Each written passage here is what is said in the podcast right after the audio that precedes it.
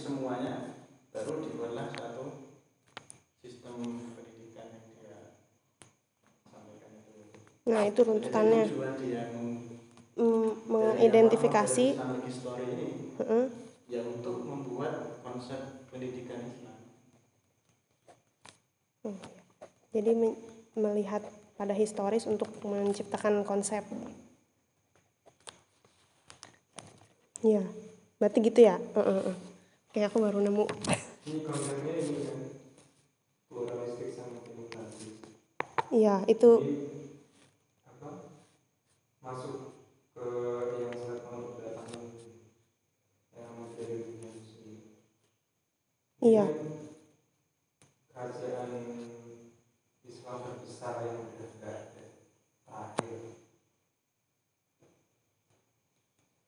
terakhir. Iya. Jadi ini kan apa namanya? bahas kemodernan muslim itu jadi diawali sama tiga imperium ini.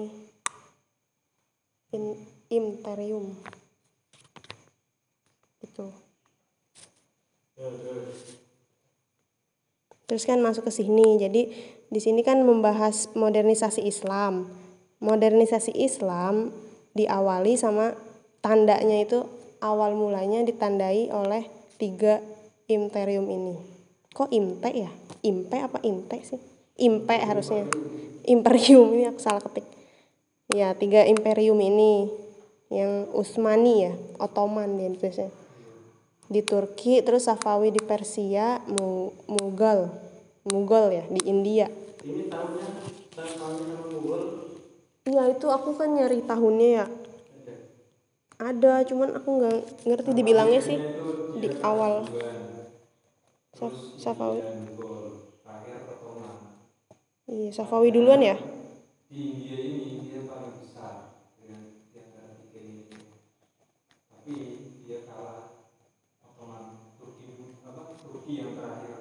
Turki yang lama, yang eh yang terakhir runtuh. Ya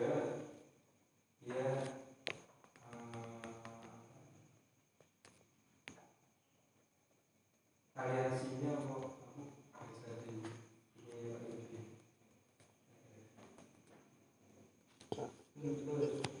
Kayaknya tahunnya harus aku inin juga ya. Harus aku sinkronin ya.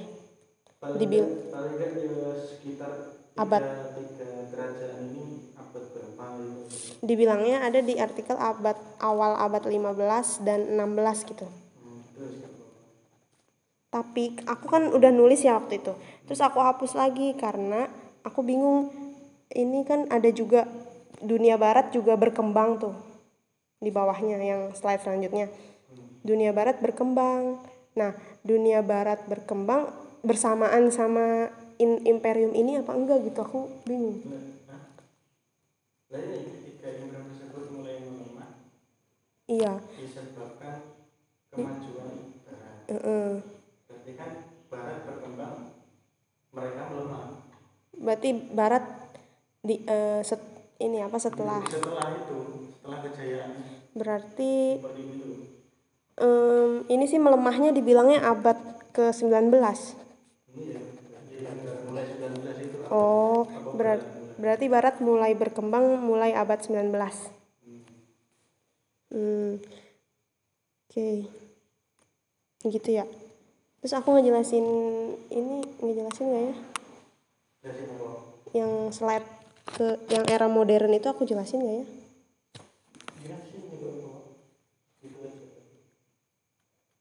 Udah gitu aja ya. Kayak ini ditandai ini terus melemahnya karena ini.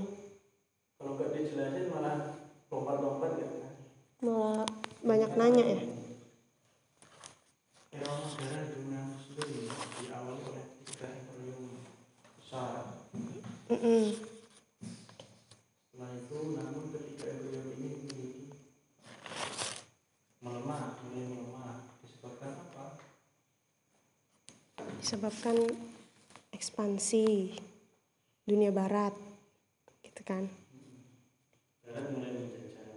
ya barat mulai menjajah terus aku bahas yang Setelah Barat mulai menjajah, Barat mengalami perkembangan, baru lanjut naik. Tapi di sini bilangnya em, dia berkembang dulu baru menjajah. Iya berkembang dulu. Kan kalau udah berkembang dia maju no teknologi dan ilmu pengetahuannya, baru dia menjajah ekspansi. Oh, Iya, jadi ekspansinya pakai kemajuan ilmunya dia. ya, ya. Dia punya modal teknologi sehingga modal itu dia gunakan untuk menjajah. Gitu kan? Iya. Jadi di sisi lain tiga emper tiga imperium ini berkuasa. Belanda memiliki kemajuan di bidang teknologi dan ilmu pengetahuan. Sehingga dengan modal itu mereka melakukan ekspansi ke dunia muslim. Mm-mm.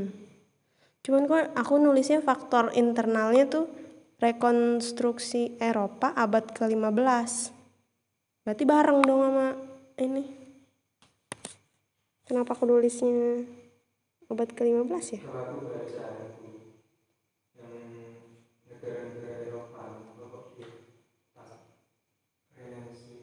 Kan gara-garanya dia mulai mempelajari kembali Yunani Mm.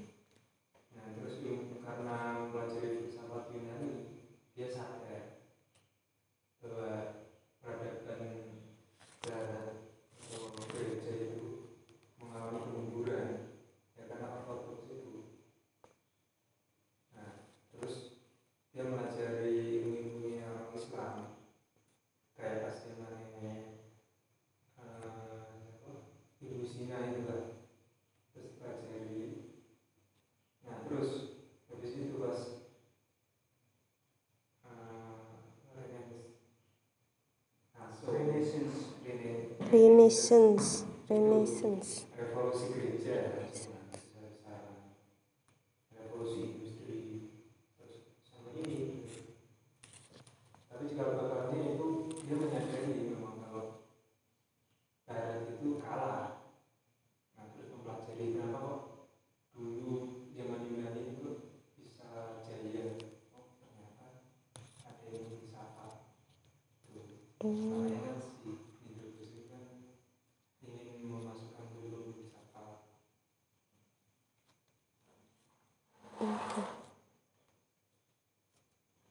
Tapi ini ri- ini enggak ya? Nyambung sinkron enggak ya? Kok dia rekonstruksinya sama-sama di abad ke-15? Ya, nggak apa-apa. Oh, berarti dia mencoba berkembang gitu. Nah, jadi apa perkembangan Eropa itu tidak serta merta hanya dengan penaklukan tiga imperium itu. Di sisi lain mereka juga sedang mengembangkan diri dengan apa rekonstruksi yang diawali dengan kesadaran keterbatasan mereka, kemudian mempelajari filsafat Yunani itu. Nah itu sudah mulai abad 15 kan. Nah itu kan faktor internal. Oh, oh. Nah, kemudian ada revolusi gereja, revolusi industri, renaissance. Nah, jadi re- faktor internal ini dia terjadi sebelum runtuhnya tiga imperium. Nah, baru faktor eksternal ini penaklukan Konstantinopel oleh oleh Titus Tumani pengus pengusiran umat muslim di Spanyol ini kan faktor eksternal yang terjadinya mungkin juga setelah internal kan. ataupun juga bisa sama cuman intinya pada intinya eh, Barat itu melakukan apa itu, kolonialisasi ke dunia muslim itu. kolonisasi bahasa ibaratnya jajah Jajah. penjajahan ke dunia muslim Mm-mm. Nah dengan Barat menjajah du- dunia Muslim lambat laun tiga imperium ini menjadi melemah. Hmm, iya iya. Iya bisa-bisa ini ya berarti sinkron. Terus kalau ini faktor eksternalnya kan penaklukan Konstantinopel. Bukannya ke ini yang nomor satu ini malah nguntungin Islam ya bukan nguntungin Barat. Aku masih juga belum paham kehidupan faktor eksternalnya. Terus perlunya dampaknya apa kesalahan Turki Usmani terus Safawi Mughal ini. Karena apa? Itu kan bisa jadi faktor juga. Alasannya kenapa sih kok bisa kalah? It, iya ini kalahnya cuma disebutin umum.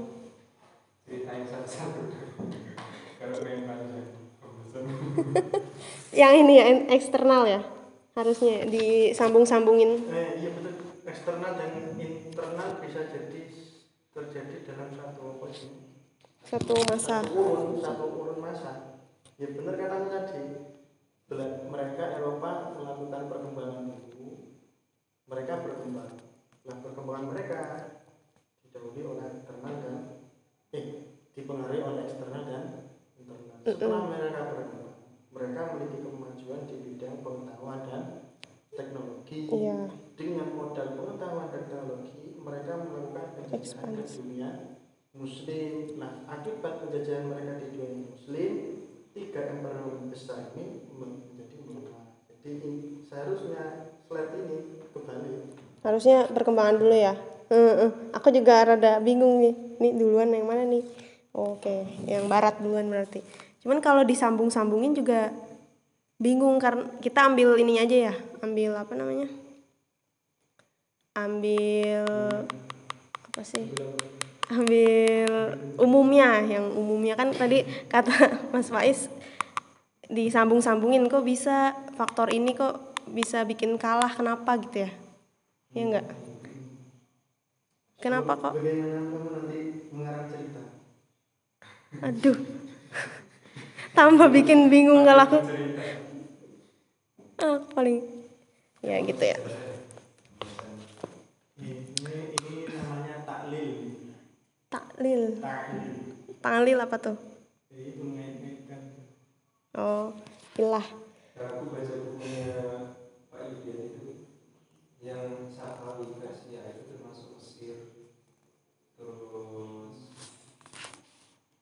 Timur Mesir Tengah.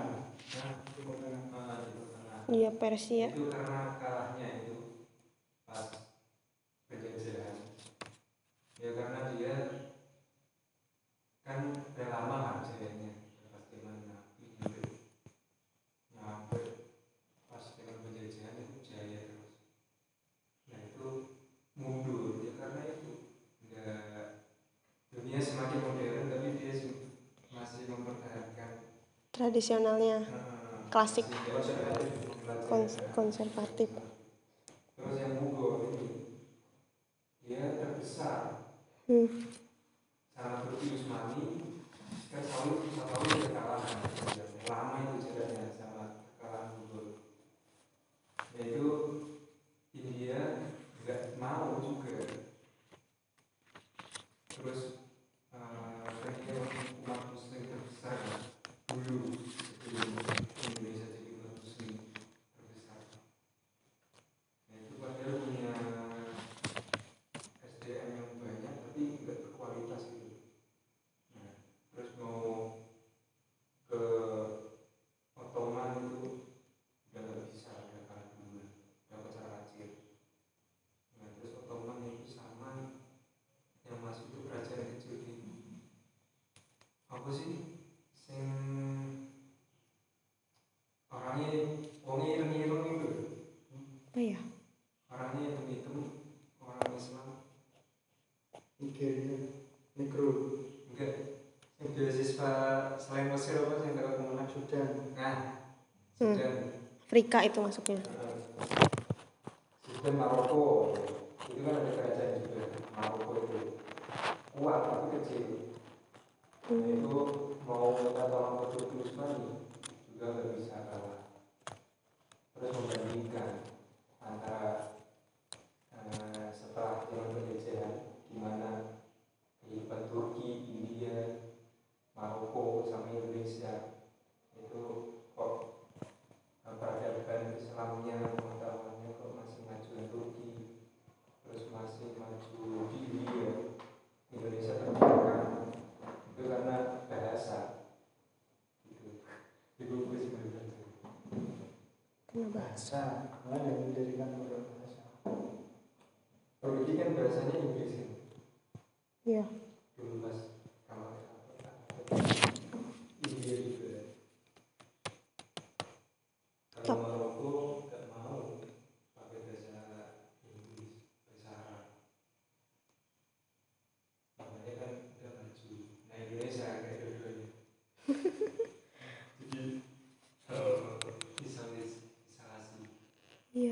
terus ngaruh juga kali Turki kan ada di deket Eropa ya? Iya. Itu ngaruh ya. Ntar aku ganti ini berarti slide-nya ya. Tapi kalau misalkan aku ngarang cerita tentang faktor eksternal ini kayak nomor satu aja apa tuh? Penaklukan Konstantinopel oleh Turki Isma- Utsmani kira-kira apa? Kok bisa ngelemahin ini dunia Kalau muslim jadi kamu runtuh meskipun belum tahu ya maksudnya bisa diterima lah masuk akal itu masih lumayan kayak kemarin kan jawab apa sih kemarin itu yang apa yang apa tuh pertanyaannya Egi itu ya aku jawabnya bedanya pemikirannya Ibnu Rushd sama Sama Ibnu Sina eh Ibnu Sina Oh. Itu apa? Ibnu ya diskusi tuh apa jawabnya? Diskusi Dis- antara ini sama ini itu perbedaannya ya sama-sama mengerti filsafat sadar tapi memang beda.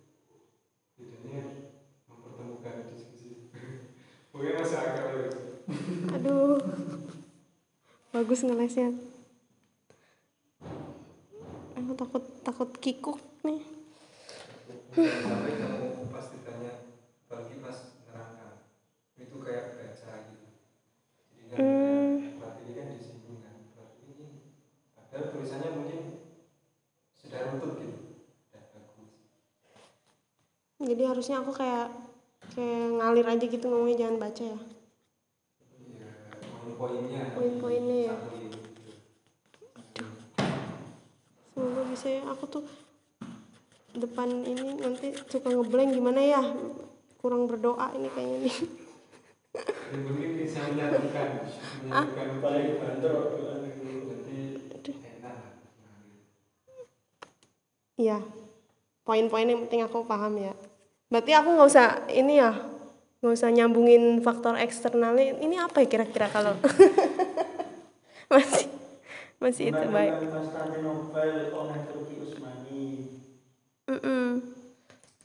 mungkin eh sih. Konstantinopel itu barat kan? Iya. Ah,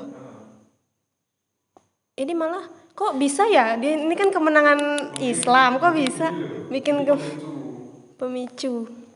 oh iya iya iya iya. Betul betul.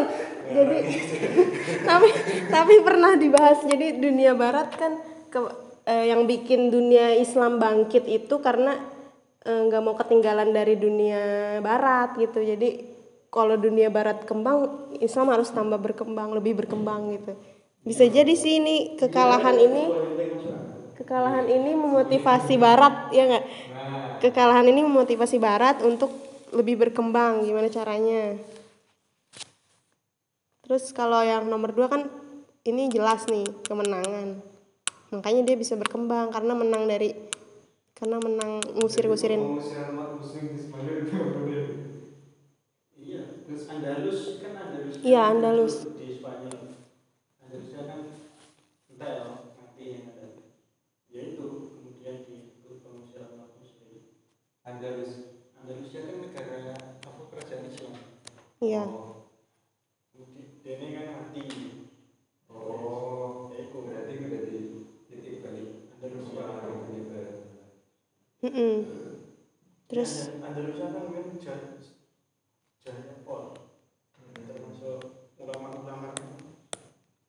Iya itu gimana ya? Kok dia bisa keren berarti ya bisa ngusir-ngusirin? Jadi kalau musik kan tandingannya sing Wong Islam sama Columbus Ibnu Battuta ya. Jadi kok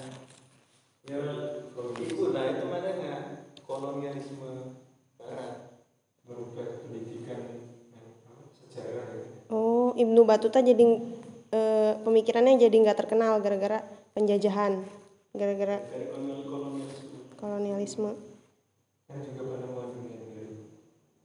Iya, pen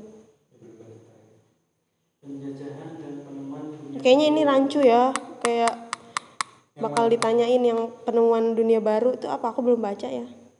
Ya enggak cocok itu. Itu Justru karena dia Columbus itu kan dia mewakili barat kan. Mm-mm. Nah, Columbus menemukan dunia baru, alias menemukan lahan baru. Nah, lahan baru ini terus diambil alih oleh Barat. Nah, itu Oh, kan Barat semakin jaya. maksudnya lahan itu ini ya lebih- lokasi. Amerika kan gitu. Terus dibilangnya secara tidak sengaja lagi. Hah? Dibilangnya menemukan Emang dunia. Columbus itu kan dia menjelajahi dunia, mengitari dunia. Oh, Jadi dia tidak sengaja nemu. oh, nemu. Nah, terus nemu kan ditandai kan gitu lah ke mana. oke oke oke. dia terus dia nemu lapornya ke mana? Ke mana lagi kalau bukan ke ke orang-orangnya? Orang-orangnya mana? Hmm, oke. Oh gitu oke oke. Nah ini lanjut ke respon dunia Islam. Dalam benua Amerika kan. Columbus. Nah, Tapi Columbus itu tahun berapa? Iya Columbus tahun berapa ya? Mau di mau dicari tahu dulu tah? Mau saya.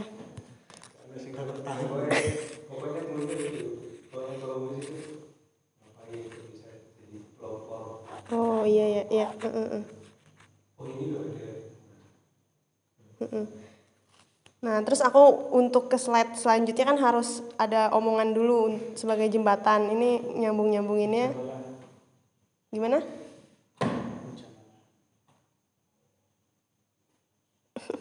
Ini nyambunginnya gimana tuh? Ini itu setelah setelah apa? Terakhir gimana? Nah ini nasionalisme ini. Iya, iya, terakhir kamu gimana? Terakhir diceritakan. Terakhir aku Jadi, jadi ini kan dibalikkan slide-nya jadi jadi interium, eh, imperium itu melemah karena perkembangan dunia barat gitu kan terus habis itu udah gitu kan setelah itu Iya, itu yang kolonialisasi itu kata kuncinya. nah iya kuncinya Jadi kolonial terakhir terakhir kamu yang terakhir kamu katakan itu kolonialisasi. Barat berhasil melakukan kolonialisasi. Ke dunia muslim. Terus melemah. Nah.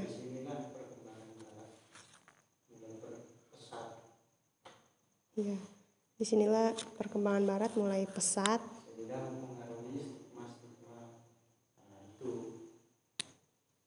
Kan mulai pesat.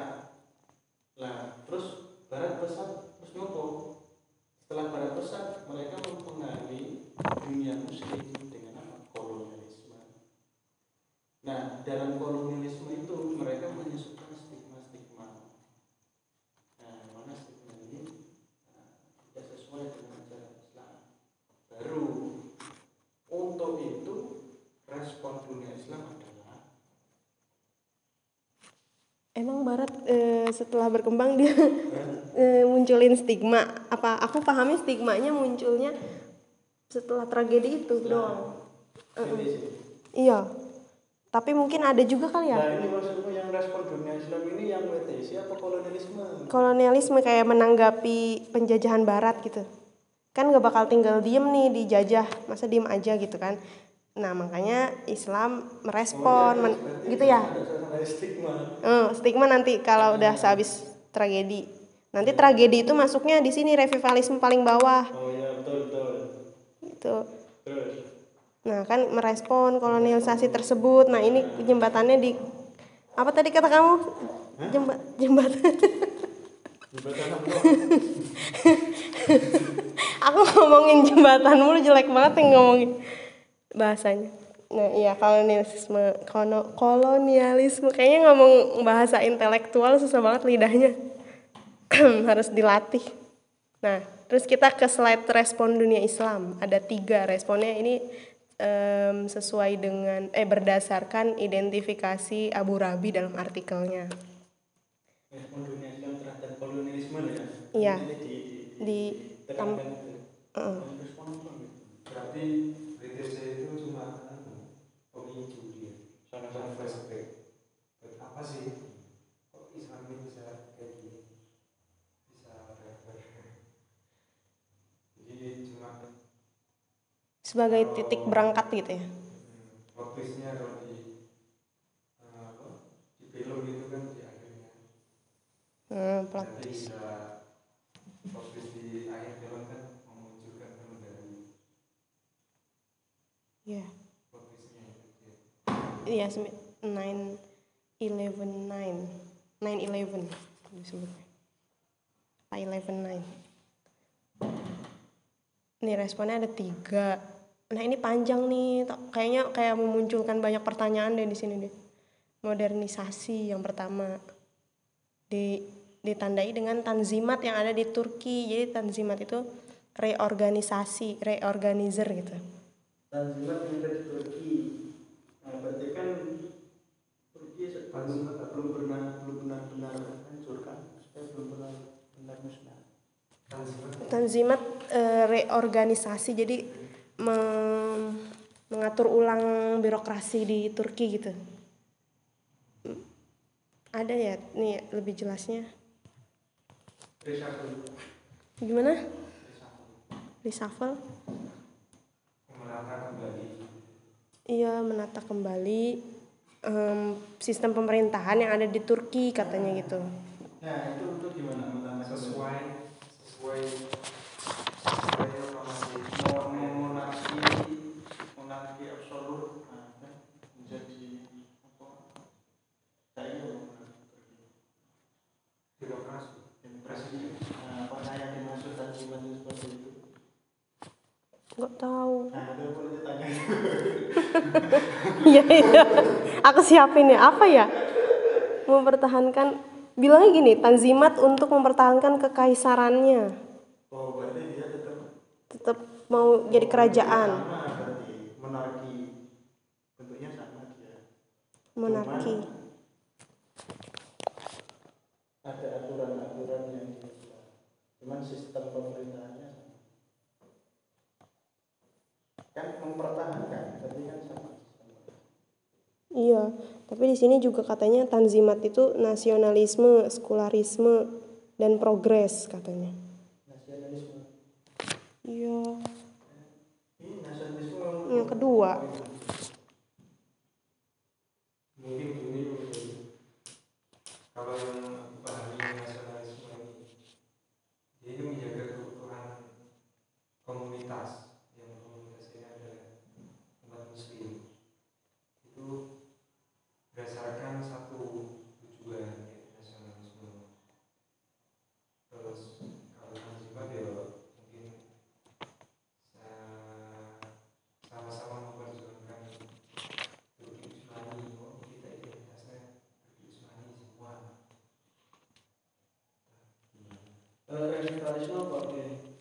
kebangkitan Islam itu ada empat, empat apa namanya? Dibagi lagi ke empat fase katanya. ya intinya modernisasi. Modernisasi ya modern kan apa? Baru kan? Mm-mm. ya pembaruan. Pembaruan, pembaruan apa sistem pemerintahan gitu mm, organisasi itu tanzimat itu bilangnya tanzimat dia mengulang ini dari kerajaan tanzimat ini mungkin dari kerajaan ini diubah jadi demokrasi sistemnya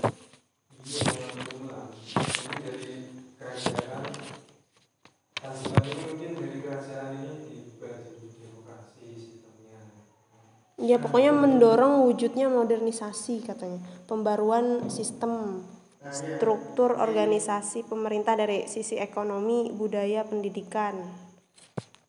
Dengan visi modern, condong ke barat-baratan, mengadopsi aturan barat. Gitu bilangnya. Kayak western Westernisasi. westernisasi. jadi kan Atatürk itu kan di acaranya makanya kan Atatürk itu kan ada yang bilang eh, diktator ada yang bilang pahlawan Islam mandang kenapa kok mandang ada yang mandang pahlawan Islam karena dia memperjuangkan dengan jalur yang hampir sama dengan eh, negara barat maksudnya pada saat itu Turki Utsmani kalah. Nah, sedangkan nah, Turki itu pas zamannya dijajah. Nah, karena mempertahankan tanahnya sama umat Islam, mau nggak mau harus menggunakan sistem demokrasi terus menggabungkan pemisahan agama dan negara Nah, untuk menyelamatkan Iku kayaknya iku ayah akhir belum ini. Nah soalnya yang kamu sebutkan kan mempertahankan kerajaan. Iya. Masih belum nasionalisme gitu ya? Iya, eh, itu kan. Ataturk iya mak dibahas tapi Ah. masuknya ke nasionalisme dia sama Abu Rabi di Oh, eh-eh. berarti itu bahasa nasionalisme. Itu kan baru. Ya makanya ini kan intinya respon mereka ketika dijajah kan gitu. Iya. Nah, salah satu respon mereka adalah dengan melakukan modernisasi. yakni memasukkan nilai-nilai barat ke dalam sistem pemerintahan. Itu kan yang dimaksud. Iya. Nah, bentuknya bagaimana nggak tahu. Nggak di- nggak nggak ditulis nggak bagaimana. Iya nggak ditulis. Saya- Misalkan ditanya gimana ya aku jawabnya apa aku cari tahu dulu? Oh nggak usah karena Ya, pokoknya intinya itu ya intinya itu. nilai-nilainya mengambil ya terus kamu lanjutkan yang mana ini mendasarkan mendasari pemimpin Turki selanjutnya seperti Atatürk Erdogan dan sebagainya untuk membuat negara Turki menjadi negara demokrasi sekularis sekuler sekulalisasi Sekulalisasi tuh kayak gimana ya? Sekuler. itu pemisahan agama dan negara. Oh, oke oke. Aku soalnya nggak ini ini ini intinya dia intinya respon negara. Nah kalau dia ini bukan negara Turki tok ya. Soalnya yang Jawa kan ada. Safawi sama Mughal Iya, tapi dibahasnya di semua artikel dan artikelnya Pak Abu Rabi ini cuma Turki mm-mm, tanzimat doang ditandai dengan tanzimat gitu. Cuman aku nggak tahu yang lainnya ada lagi nggak sih? Ada ada Nah, kayaknya di Turki di Turki. berarti ya emang ya karena Safawi dan Mughal ini kan sudah selesai dengan adanya Oh. Turki Iya, jadi tak Turki yang paling akhir kan. Jadi Mm-mm. oh nyambung gitu, menyambung. Nah, eh, gitu. Terus nasionalisme gimana ya Nah, ini eh, sambungannya kolerasinya yang tadi tuh yang tanzimat ini katanya wacana ini berpusat pada pemahaman baru tentang nasionalisme. Nah, makanya nasionalisme sama Abu Rabi dijadiin dijadiin tingkatan kedua dari respon dunia muslim gitu. Nyambung nggak? Jadi wacana tanzimat ini berpusat pada pemahaman mencoba oh jadi tanzimat juga mencoba untuk mau nasionalisme aslinya Oh, iya, gitu iya, ya. iya. Betul, betul. Me- me- merubah sistem pemerintahan yang merujuk pada nasionalisme. Ya, menuju pada nasionalisme. Ya berarti ya kamu nanti lan- lanjutkannya gini, mereka mau modern modernisasi dengan melakukan tanzimat. Tanzimat itu apa tadi ya? Melakukan memasukkan nilai-nilai atau apa tadi? Nilai-nilai barat mengadopsi. pemerintahan yang mana sistem pemerintahan ini tujuannya adalah untuk meningkatkan nasionalisme. Iya. Oh, berpusat pada pemahaman baru tentang nasionalisme. Jadi baru mau menyentuh ya, baru mau masuk ke nasionalisme. Ya, terus. Kayaknya ada spiritual institusional ya. Spiritual institusi institusional. Itu dia spiritualnya. Bentar. jadi tokoh nasionalisme itu eh, dalam spiritualnya atau filsafah hidupnya eh iya nggak sih? Fil- filsafah hidup sama itu sama nggak sih pokoknya pokoknya dibilanginnya nah tokoh nasionalisme itu dalam sisi politik sangat menentang barat tetapi pada sisi falsafah kehidupan sangat kagum dengan barat karena dia karena barat bisa maju berba- di berbagai lini kehidupan katanya Itu spiritual. Mm-mm. Terus institusionalnya. itu sih Oh, Oh, spiritualnya itu kan kagum. Masa spiritual kagum ya spiritual kan identiknya agama ya Enggak, enggak juga. enggak juga ya Spiritual Oh. bukan agama. kayak Roh, spiritual itu roh. roh Ruh, Ruh. rohani. jasmani dan rohani rohani itu spiritual Oh iya oke. Iya berarti nyambung ya, berarti ins, instu, apa sih institusional, institusional, institut. Itu sisi politik gitu, nyambung nggak? nyambung Hmm, dalam sisi politiknya sangat menentang Barat. terus Ya terus disebutin di sini ada tokoh nasionalisme perlu nggak? Di, ntar ditanya-tanya nggak? Kayak di Indonesia ada Soekarno, di Turki ada Kemal Atar, Ataturk tadi, di Pakistan ada Muhammad Ali. iya dikasih ya Muhammad Ali Disebutin ya, aku sebutin ya. Ntar banyak ditanya nggak ya?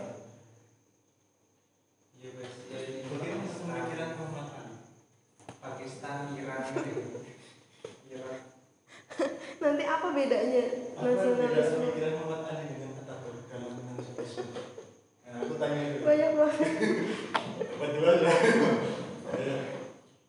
banyak kok. Banyak nih yang udah masuk chat pertanyaan aku belum nemu jawaban. Nah kan ini segitu aja ya kalau nasional ya, nasionalisme ya. tapi kok sempat mikir India kan kesannya internet kan ya kumuh jorok gitu. Heeh. tapi kok teknologinya maju gitu ternyata se- sejarahnya panjang termasuk kerajaan Islam terbesar dengan jaya terus Iran Irak kan dari Persia kan ya juga punya nuklir punya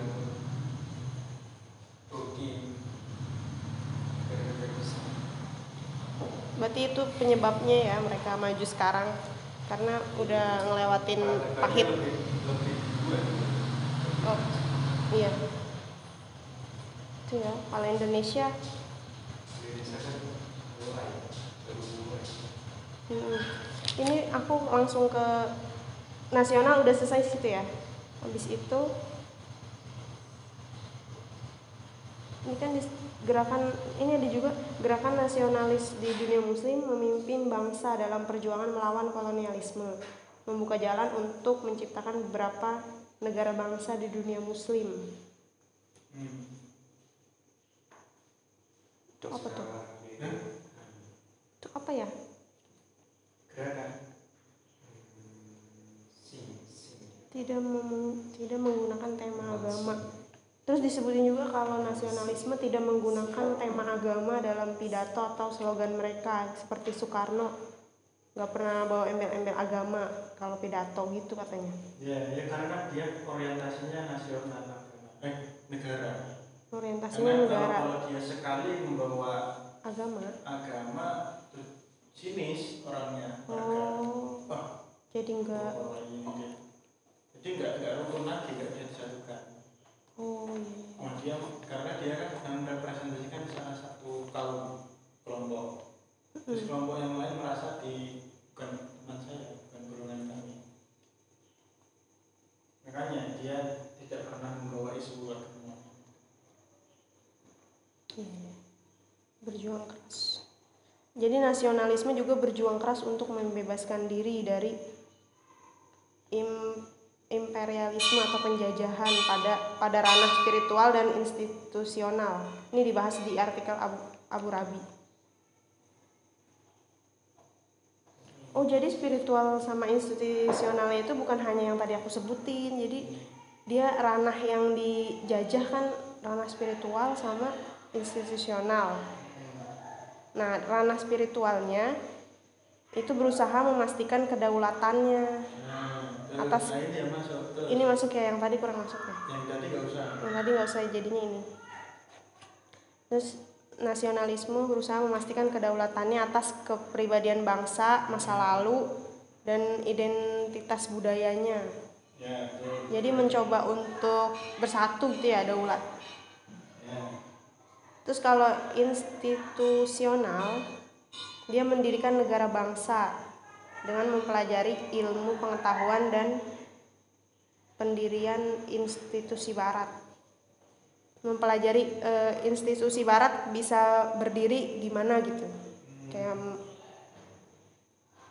ya ya berarti itu outputnya dari nasionalisme ya. ya spiritual jasmani rohani institusional jasmani oh spiritual penguatan di dalam institusional prakteknya. Bentuknya bentuk dari nasionalisme. Dengan apa? Membentuk negara. Bangsa. Hmm, negara bangsa. Nah terus masuk ke revivalisme. Revivalisme agama ada empat fase.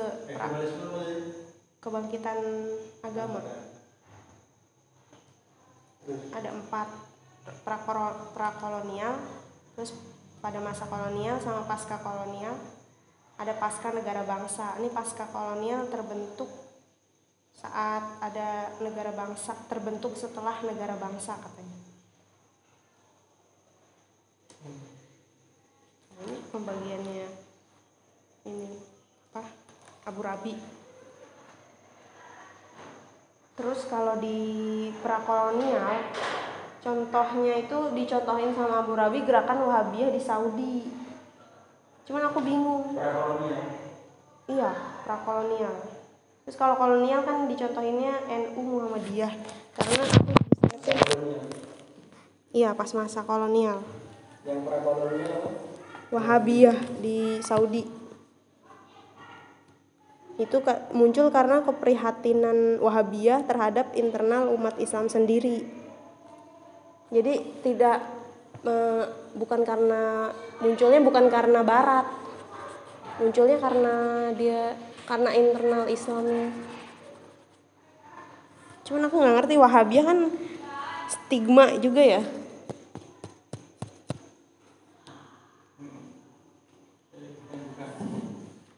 maksudnya prakolonial itu apa? Sebelum dijajah kalau yang aku paham. Sebelum bener nggak? Tapi kok dimasukin ya? Aku juga bingung soalnya nggak dibahas panjang Kalau itu kan eh, revivalisme bangkitan Islam kembali, maksudnya Islam jaya itu karena sebelum prakolonial itu kan lebih diutamakan seperti orang-orang Bali, maksudnya yang lebih memahami agama itu menolak ilmu pengetahuan modern. Kan yang menunjukkan identitas Islam, makanya itu Islam otentik. Tapi karena apa, sikapnya yang terlalu mengutamakan Islam yang otentik itu, tapi enggak mempelajari ilmu baru yang meninggalkan. yang berkembang terus datang masa kolonial itu. oh iya itu kaitannya sama yang ditulis yang aku tulis otentik itu ya. Hmm, tapi ada yang nanya wa Wahabiyah sama apa tuh namanya? Hubungannya Wahabiyah sama revivalisme apa katanya. Yaitu reviva, eh, Wahabiyah salah satu gerakan revivalisme. Revivalisme kan kebangkitan ya masa jayanya ya? Masa jaya atau kebangkitan? Gak tahu deh. Pak Pak Abu Rabinya bahasnya ini. Di situ contohnya Wahabiyah gitu doang. Jadi nggak bahas banyak katanya. Loh, terus disebutinnya gerakan Islam prakolonial sebagai respon atas dekadensi atau merosotnya internal muslim.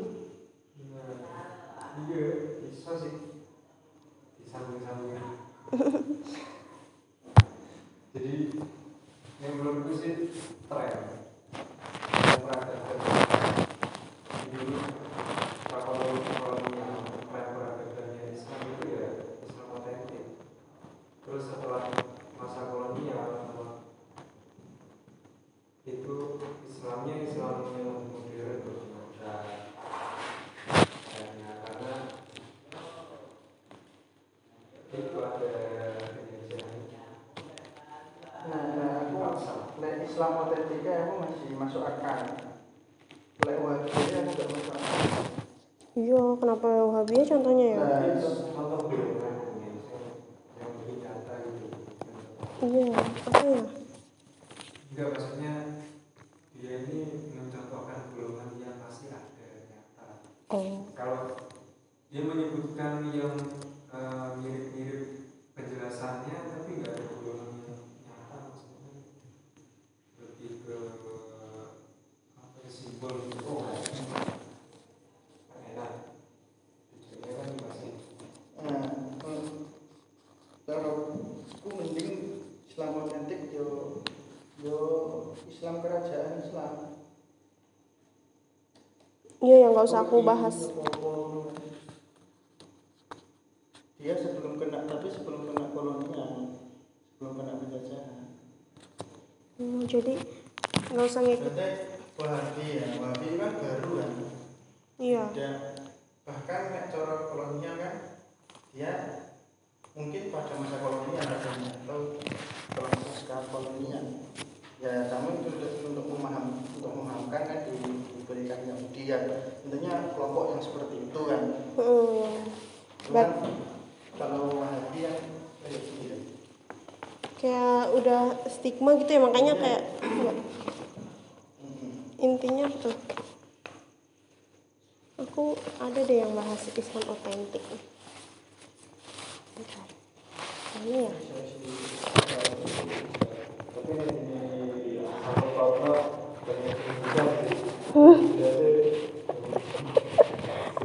oh di aku malu. Aku masa udah baca udah apa ngeprint sebanyak ini aku belum paham. Parah ya. Indonesia. Ya? Yang Inggris dua. Ini yang itu ini yang punya bapaknya langsung. Coba ini in- interkoneksi.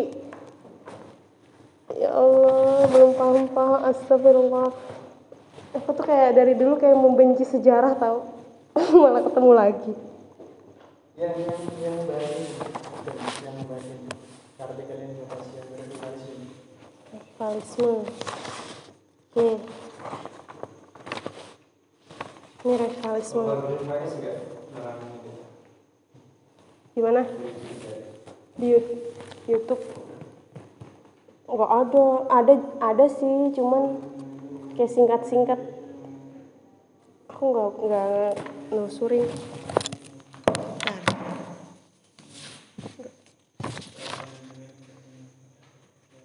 tentang ini juga dikit tentang Abu Rabi kan. Terus kayak cuman kebanyakan di YouTube tuh kayak tugas kuliah jadi sama aja ngebaca gitu kalau yang dari expert-expertnya nggak ada. Memang aja ternyata aku lihat hidupnya yang mampu harus Mm-mm. S3 saja tapi mendingan ah jauh. Sama aja jelas oh iya sama tau itu yang kamu nidal gosum itu jelas urut-urutan tapi kayak lebih ini nggak sih lebih lebih nggak bikin lebih enjoy gitu. Kelihatannya lebih enjoy. Ini tadi aku mau ngeliat Islam otentik ya.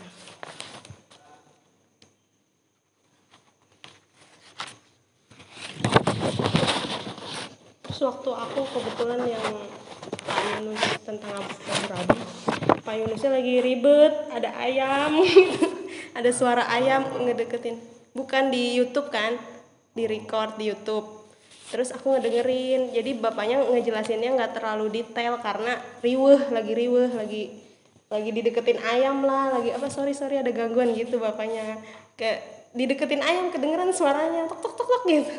Kata kok kebetulan banget aku nyari tentang Abu Rabi nggak ketemu? Jadi aku tidak bisa ini apa learning dari YouTube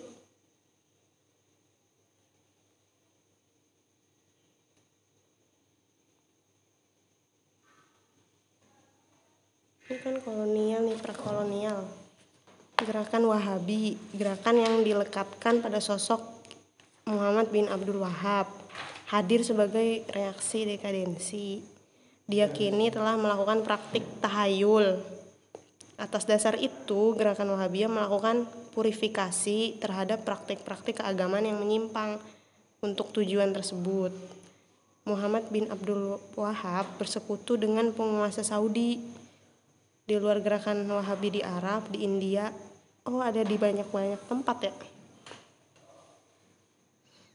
Mereka memiliki keprihatinan yang sama dengan gerakan Wahabi, yakni dekadensi sosio-moral masyarakat Islam, sehingga perlu bagi mereka menyerukan kembali kepada Islam sejati. Oh, sekaligus memberantas tahayul yang telah ditanamkan dalam bentuk sufisme. Ditarik ke belakang, menurut Toha Hamim, purifikasi Islam. Ia beranggapan tidak ada otoritas lain kecuali Al-Quran. Selanjutnya Ibnu Taimiyah memandang praktik keagamaan oleh Nabi. Ini ya ya wes itu wes jadi Islam otentiknya itu Wahabiyah pengen karena ada tahayul. Berarti memang memang wahabi contoh Berarti nggak bisa nggak bisa diganti ya? ya bukan bukan biasa memang mereka yang merepresentasikan perkolonial Hmm, ya karena karena ada tahayul itu ya. Dibilangnya kan karena ada tahayul, makanya pengen mengembalikan kepada Islam yang otentik gitu. karena ada Ya. tahayul sehingga Islam tidak berkembang nah untuk membangkitkan Islam nah makanya namanya radikalisme nah untuk membangkitkan Islam maka mereka menggaungkan Islam otentik menurut pada Quran dan dan hadis Terus naik lagi ke masa kolonialisme Masa kolonialisme ada NU. NU sama Muhammadiyah. Yang Dia kan masuknya fokus ke melawan oh, Muhammadiyah kan mereka fokus melawan penjajah iya fokus melawan penjajah. Terus dibilangnya di sini itu ya pendidikan gitu ya? Iya, ya itu juga apa yang mereka pendidikan. Dan makanya disebut masa kolonial saat penjajah berkuasa sehingga mereka juga mau tidak mau juga harus melawan penjajah. Ya. Nah setelah NU kemudian baru terbentuklah pasca kolonial. Interpretasi ekstrim dan kekerasan. Di sini dicontohinnya, negara iya terbentuk tuh ya? Aku tidak hafal lagi. terbentuknya bangsa-bangsa di dunia muslim Terbentuknya bangsa-bangsa di dunia Muslim. terbentuknya bangsa-bangsa di muslim ya bangsa-bangsa pada merdeka kabeh negara-negara Indonesia Malaysia Singapura Oh ini udah kemerdekaan gitu ya. Tapi kok disebutnya ekstrim ya? Apa ya? Interpretasi ekstrim itu liberal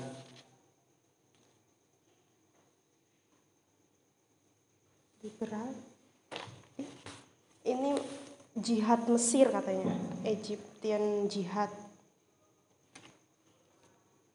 Gerakan yang mereka memandang bahwa konsep negara bangsa telah gagal sehingga mereka perlu melakukan konsep negara bangsa telah gagal sehingga mereka perlu melakukan interpretasi ekstrim atas teks agama guna melegitimasi tujuannya. Meskipun untuk mencapai mencapainya melakukan dengan kekerasan. Oh ini berarti yang lebih relate. Taliban. Jadi menurut mereka negara bangsa itu sudah tidak bagus gitu kan. Mm-mm, gagal dianggap gagal sama mereka. Makanya mereka ingin melegitim- legitimasi interpretasi ekstrim atas teks-teks agama. Interpretasi menafsirkannya ekstrim gitu. Hmm. apa ya contohnya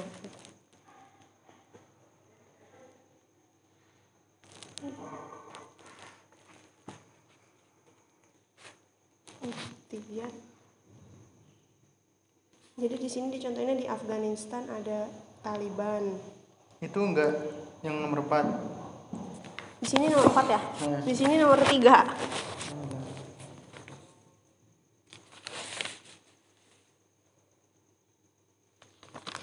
Iya ya. Kayak nomor 4 itu tragedi. Hmm? Nomor 4 tragedi. Tragedi 911 masuknya ke nomor 4. Pasca negara bangsa. Tapi di sini dis- disambunginnya Al-Qaeda. Oh iya, masuk ke lokal saja. Jadi kan perekonomian Islam tadi wahabi kalian. Heeh. Makanya Islam itu kembali Quran dan hadis. Hmm.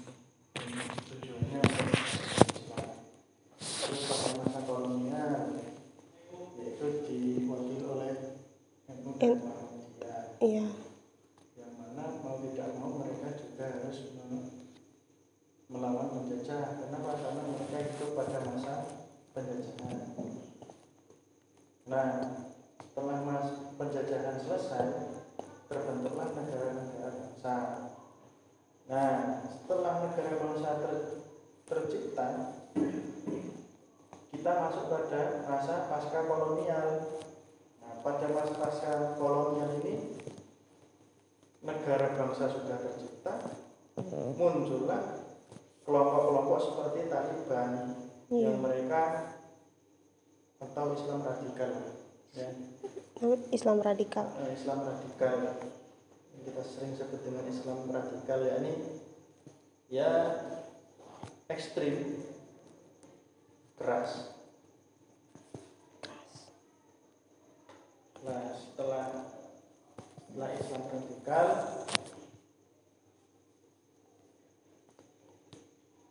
Masuk ke pasca pasca negara. negara bangsa pasca negara bangsa itu yang negara muslim ingin mendirikan negara Islam nah yang direpresentasikan oleh Al Qaeda atau Taliban itu juga atau sekarang HTI dan sebagainya nah HTI itu termasuk pasca negara bangsa Karena dia mau mendirikan negara Negara Islam. Oh. Berarti nyambung juga nggak? Makanya ini kan menghentikan- intervensi asing Iya. ya ini tidak boleh masuk harus Islam tok Oh, betul betul. Jadi konteks Indonesia ya Wahabi, lanjutkan Muhammadiyah dan NU, dilanjutkan dengan Taliban, Taliban, dilanjutkan terakhir HTI. HTI. HTI apa tuh ya dia ekstremismenya? Ya, Aku nggak ngikutin. Oh, yang yang itu ya, yang apa? La ilaha illallah itu ya? Oke. Tapi kalau di di Arab eh di Arab di Barat contohnya Al Qaeda yang nyerang Amerika. Oh, oke. Udah selesai. Habis itu aku tapi nggak paham sama yang bakal dijelasin Berarti kamu jelasinnya. Satu dua doang. Tiga empat sama Munir. Eh. Satu dua doang. Ini kan nomor tiga empat udah tentang pendidikan semua. Nomor tiga kan dia menganalisis. Oh, oh bukan ini aku itu kan ininya latar belakangnya. Oh iya bener aku berarti satu dua tiga. Cuman secara topik besarnya aku satu dua intro, introduction sama nomor dua yang tentang perkembangan ini.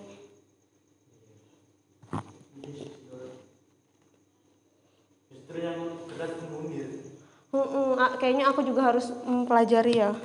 Cuman aku nggak ngerti nah tawarannya eh, Abu Rabi itu ada empat pilar yang perlu di intinya multi perspektif gitu kan. Jadi perspektif Islam Islam eh, perspektif filosofis, teologis, ideologis, terus perspektif teologis, perspektif teks sama Islam sebagai realitas antropologis. Nah, itu semua perspektif itu harus bersamaan gitu, harus selalu berkaitan gitu. Nah itu yang disasar apa? Kuliah, pendidikan SMA. Studi perguruan tinggi, studi keislaman di perguruan tinggi. Gitu. Empat pilar itu. Iya. Aku pahami ini multi perspektif aja intinya. Cuman nggak ngerti kayak satu-satunya itu apa. Mm-mm, cuman nanti kalau aku kalau yang kalau ada yang ditanya kan ntar aku juga suruh jawab misalkan ada yang nanya tentang pendidikan aku juga suruh nam- nambahin gitu ya Iya. Nambahin aja. Oh iya terus kata di Abu Rabi kata Abu Rabi di sini sebelum membahas sejarah perkembangan pendidikan di dunia Muslim harus melontarkan gagasan tentang apa itu Islam terus Abu Rabi membedakan antara Islam dan pemikiran Islam Jadi Islam sebagai sesuatu yang sakral dan suci tidak bisa diganggu gugat gitu ya. Terus kalau pemikiran Islam merujuk pada semua cabang ilmu yang berkembang di dalam pokoknya semua cabang ilmu. Yang belajar Islam. Iya. Sama kayak Soros ya. Apa semuanya juga bahas ngebedain ini? Iya, sambil. Aduh. Iya, mirip.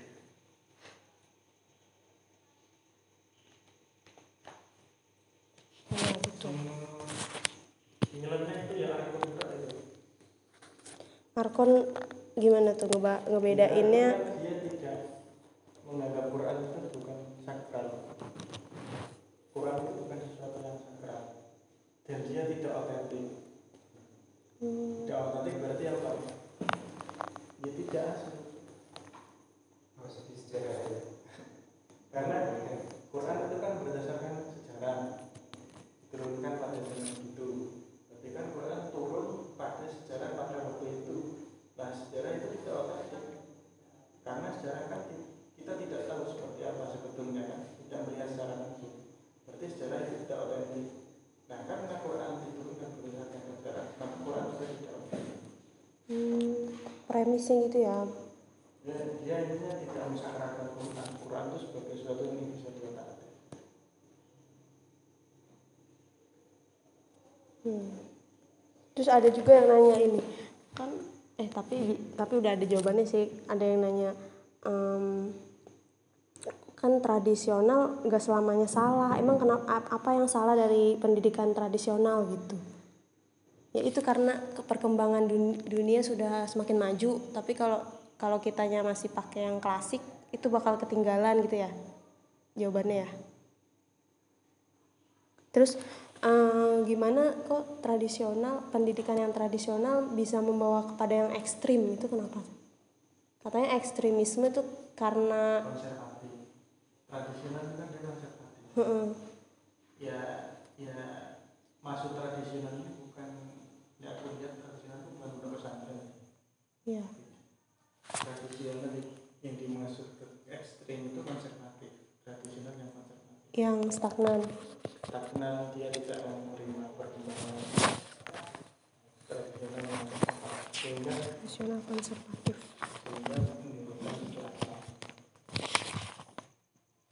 Oh ya jadi karena dia konservatif jadi egois gitu ya. Terus jadinya menghalalkan segala cara. Ya, dia, dia Enggak. menerima. Nggak emang nggak nerima.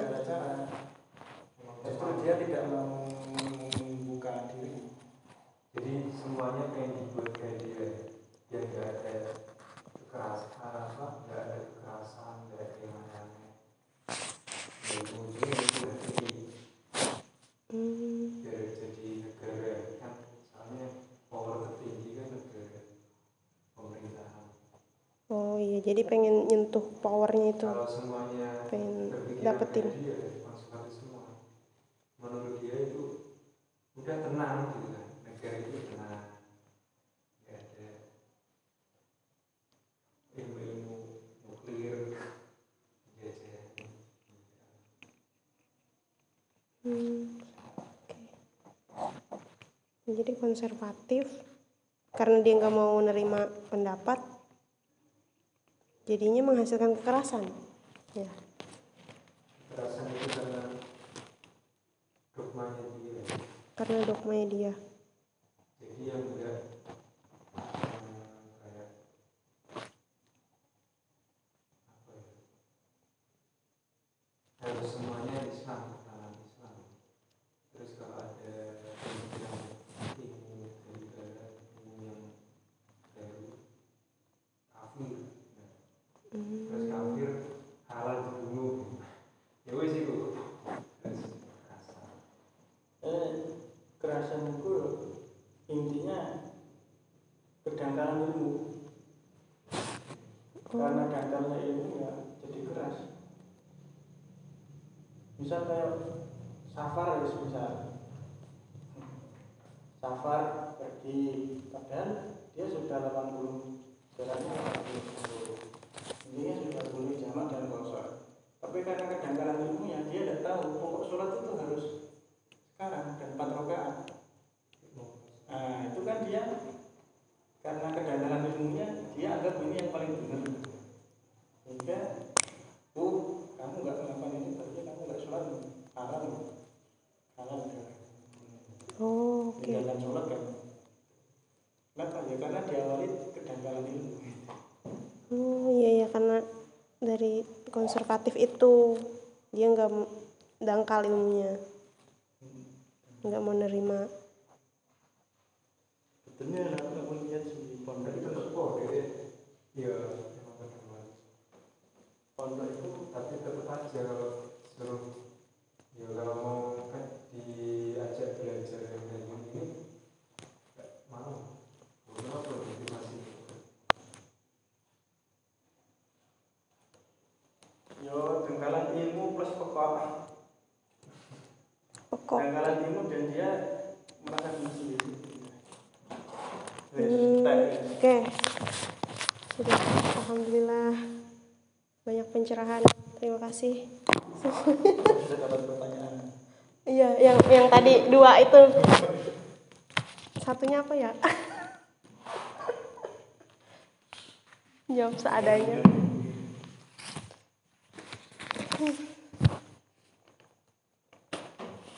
terus intinya lesson learn lesson learn-nya apa ya?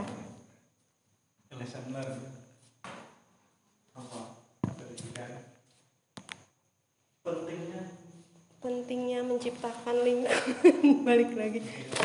Yang plural dan sejarah. Belajar dari sejarah. Itu ya? Apa sih? Apa tuh? belum ya? Kurang. Kurang apa sih ya? Aku nggak nggak ngerti lesson learn-nya oh jadi kita tidak boleh don't judge by cover. Terlalu dangkal itu lesson learn apalagi apalagi ya?